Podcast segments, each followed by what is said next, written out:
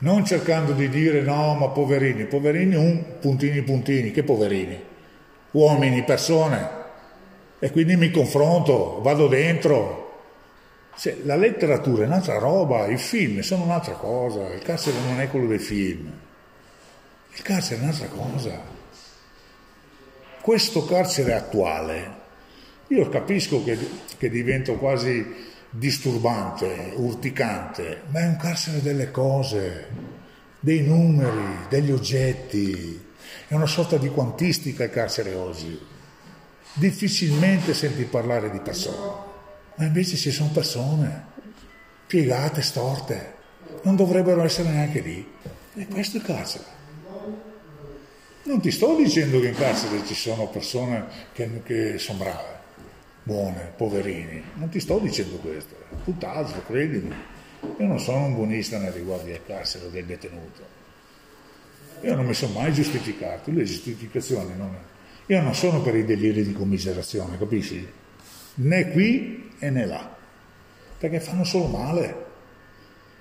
Il dire sempre ma quello che accade è per colpa degli altri, per una società di merda. Non è vero, perché fondamentalmente sei tu non gli altri. Tu mettiti in pista e cerca di cambiarli gli altri allora. Ma non con quello strumento che ti ho detto prima, però.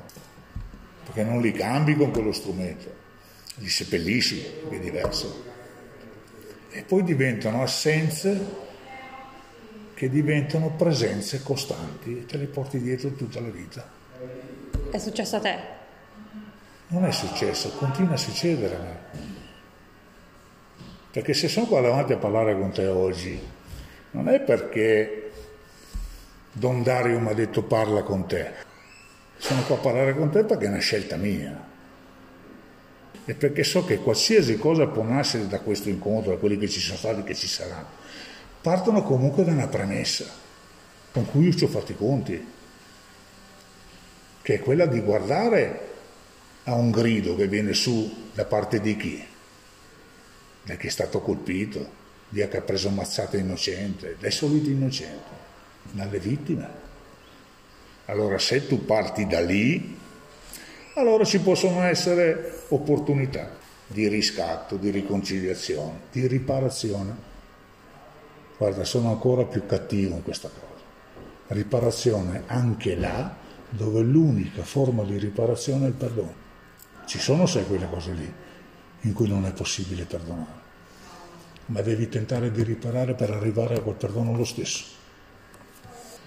Ma tutto questo non nasce perché tu sei uno bravo, tu sei uno efficace, sei uno capace, nasce perché qualcuno ti sta accompagnando, per qualcuno qualche calcio negli stinchi te lo sta dando esempi. Ecco, in carcere occorrono esempi.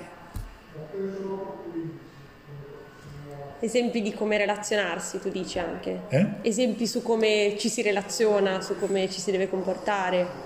Esempi che non puoi sottrarti dal seguirli. Sono tracce, orme digitali che restano lì. È impossibile non seguirli. A me è successo. A me è successo. Ancora oggi ho relazione e amicizia con queste persone che mi hanno insegnato tante cose. Per esempio capire cos'è la dignità, che non è quella che dicevi prima te, sai. È un'altra roba. E cos'è per te? La dignità. Beh, la prima cosa che ti posso dire è che la dignità non... Tu non vieni al mondo con il tuo bel sacchettino, la tua bella dose di dignità lasciata in vita per cui tu per tutto il tuo percorso, la tua esistenza, quella dignità rimarrà sempre lì. No, quella dignità la si può perdere e in maniera disperata e disperante. E poi c'è di peggio, la si può rubare e rapinare anche agli altri, agli innocenti, a quelli che non c'entrano niente. E la dignità che cos'è? Io per tantissimi anni ho pensato, la mia dignità è non farmi mettere sotto da nessuno la mia dignità è non avere paura di morire. La mia dignità è chi mi cerca mi trova. La mia dignità è non ho paura di nessuno. La mia è tutta questa serie di stronzate che ti sto dicendo, mentre invece è un'altra cosa. La dignità è una dimensione dove capisci cos'è il rispetto per te stesso. E nel momento che lo capisci, rispetti anche gli altri, perché non li userai mai gli altri. Mentre io invece li ho usati per 30-40 anni gli altri. E gli ho perfino tolto la vita. E di peggio ancora, nel momento in cui gli ho tolto la vita, ho pensato di essere nel giusto. Vedi che non è la dignità quella che dicevi tu prima, è un'altra roba la dignità. E tu pensi che ti sto dicendo questa cosa perché io sono bravo, ho studiato molto per capirlo? No, qualcuno ti avrà aiutato a capirlo. Ah sì, e molti sono qua alla casa dei giovani. Ma la dignità è questa, non è essere il numero uno, è essere quello che non calpesta chi arranca e cade per terra davanti a te per arrivare al traguardo. Questo significa avere dignità, non calpestarlo per arrivare là ha fatto tantissimi anni, eh? calpestando chiunque. E di fatti mi sono fatto 40 anni di galera. Non è un caso, eh? Non è un caso. E tutto comincia comunque, sempre, con una ragazzata.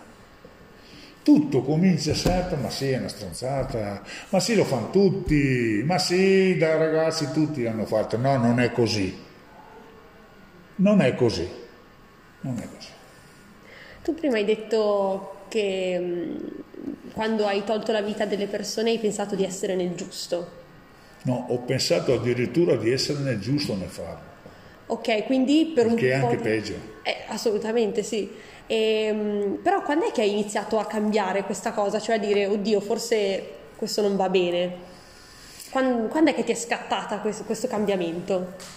Nel momento in cui qualcuno si siede davanti a te e ti fa capire come la vita umana non è un qualcosa da vendere e svendere. Che a volte i famosi valori, no? Non sono quelli del sono il più forte, il più furbo. Sono quelli del rispetto della vita umana.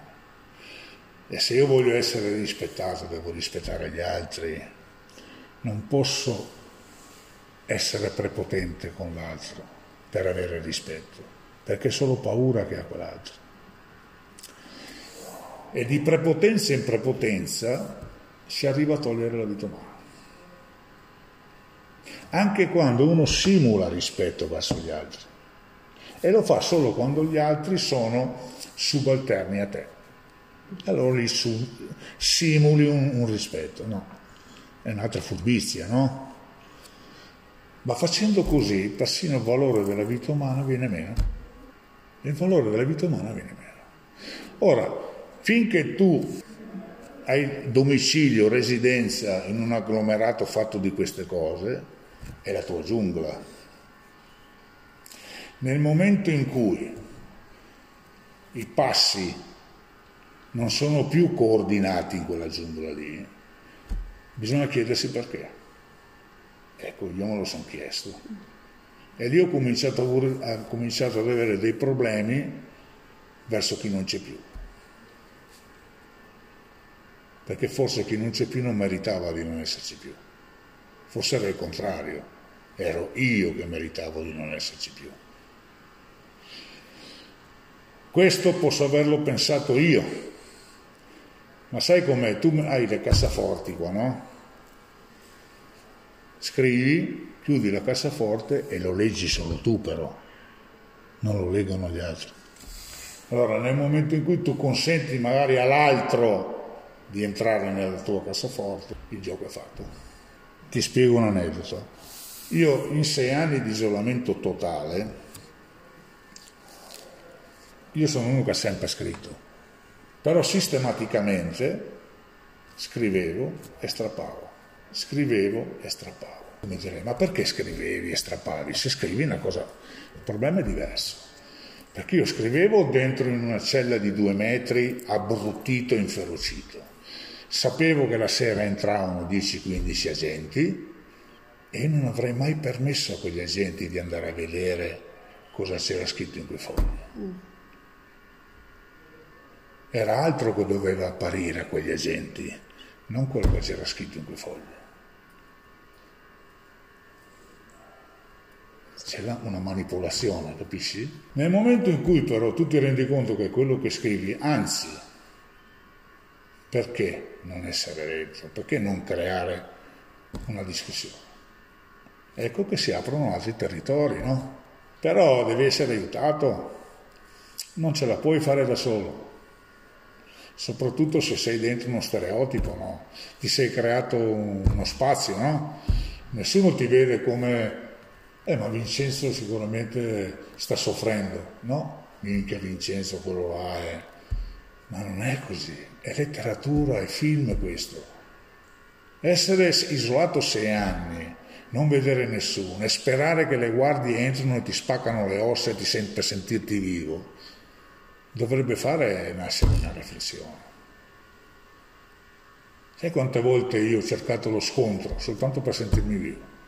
Con le guardie? Sì, sì, eh beh, che erano le uniche che... Solo loro vedevi. Eh sì. Adesso si chiamano agenti di polizia penitenziaria. Però io cercavo lo scontro fisico, anche se ero da solo contro 10 le prendevo alla fine, no? Però mi sentivo vivo. Mentre detto tra me e te, io ero morto. Non ero vivo. Io eh, ho una figlia di 46 anni, oltre a questa di 3 e mezzo. Quando ero all'Asinara, il carcere più infame d'Italia, mm. Questo non lo sapevo. Parlo di tanti anni fa, veniva mia figlia dietro un vetro divisorio. Che all'epoca aveva quanti anni lei? 8, 9. Ah, quindi era proprio piccolina. Sì. E veniva lì con mia mamma e la portava a colloquio e lei rimaneva davanti al vetro con la testa reclinata e io nella mia follia lucida, no? Vince, boss, famoso, carcere duro, nella mia follia lucida dicevo, mia figlia, non apre bocca perché vedi, ha rispetto di suo padre. Mia mamma non mi diceva nulla perché aveva paura che nel dirmi le cose io impazzissi dentro lì, no? Mi facessi ancora danni. Ho scoperto anni dopo che mia figlia, senza essere autistica, era autistica, ma non lo era. A causa di suo padre, di tutto quello che i giornali dicevano tutti i giorni, lei a scuola, in paese, dovunque andava, non parlava con nessuno si era talmente blindata per autoproteggersi che non relazionava con nessuno. Mia mamma non mi ha detto niente, aveva paura di dirmi. E solo con mia mamma parlava mia figlia. E se io ho mia figlia oggi che è una donna con le palle, che si è fatta anche senza di me, lo devo tutto a mia mamma, non a me. Ma io anche questo nella follia lucida è accaduto, no? E non penso che sia comprensibile per te, per esempio. Riuscire a comprendere cosa ha significato per me negli anni dopo, non essere stato il padre che dovevo essere, per esempio, con mia figlia. Perché per me era più importante le tacche della mia pistola, per esempio finché mia figlia però a un certo punto me l'ha detto. Ha detto ma sono più importanti le tacche che hai sulla pistola o sono più importante io? Sì, sì. A un certo punto mia figlia me l'ha detto. Ecco, tutta una serie di percorsi, tutta una serie di, di rendicontazioni che non ti puoi sottrarre da farli. A me è successo. A me è successo di avere a che fare con i morti più di quando erano vivi, per cercare di capire quanto io potevo essere fuori di testa, quanto a volte un valore, un disvalore, può diventare un valore, come può affascinarti il male, no? Fino a renderti cieco, insensibile al dolore, pur di apparire pur di restare sul piedistallo, pur di non farti scalzare da nessuno. È davvero disumano tutto questo. Ecco perché ti dico, non mi sono mai chiesto o lamentato dei miei 40 anni di carcere. C'era un motivo perché dovevo essere lì. Ma mm, a proposito di questi 40 anni, eh, la tua condanna, diciamo... Ergastolo. In... Ok, e poi cosa è successo per trasformarsi in 40 anni o comunque per a un certo punto uscire? Con l'ergastolo poi a un certo punto puoi accedere a alcune misure, io ho cominciato col permesso premio, l'articolo 21, la semilibertà, la libertà condizionale, la libertà totale. L'ho fatto tutto il percorso io a me non è stato tolto niente. Okay. Io non mi sento un privilegiato, non lo sono un privilegiato, ma so che ho fatto un grande, lungo cammino. E credo che un lungo cammino debba essere fatto per chi ha sbagliato. Se quello che conta è un cammino che non deve essere solitudinarizzato, perché non serve a niente non serve a niente.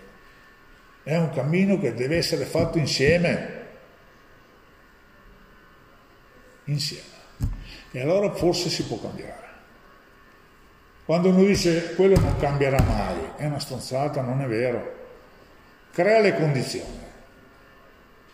Quanti ragazzi qua ci sono, anche di quelli che seguo io? Non me ne frega niente, io se però cammini insieme, prima o poi trovi un'uscita di emergenza. La trovi un'uscita di emergenza. Non ti sto dicendo che con tutti c'è successo, ma il fallimento, se c'è, ti insegna a cambiare strada. Però devi camminare insieme, non puoi soltanto fare camminare lui e basta, perché sbatte continuamente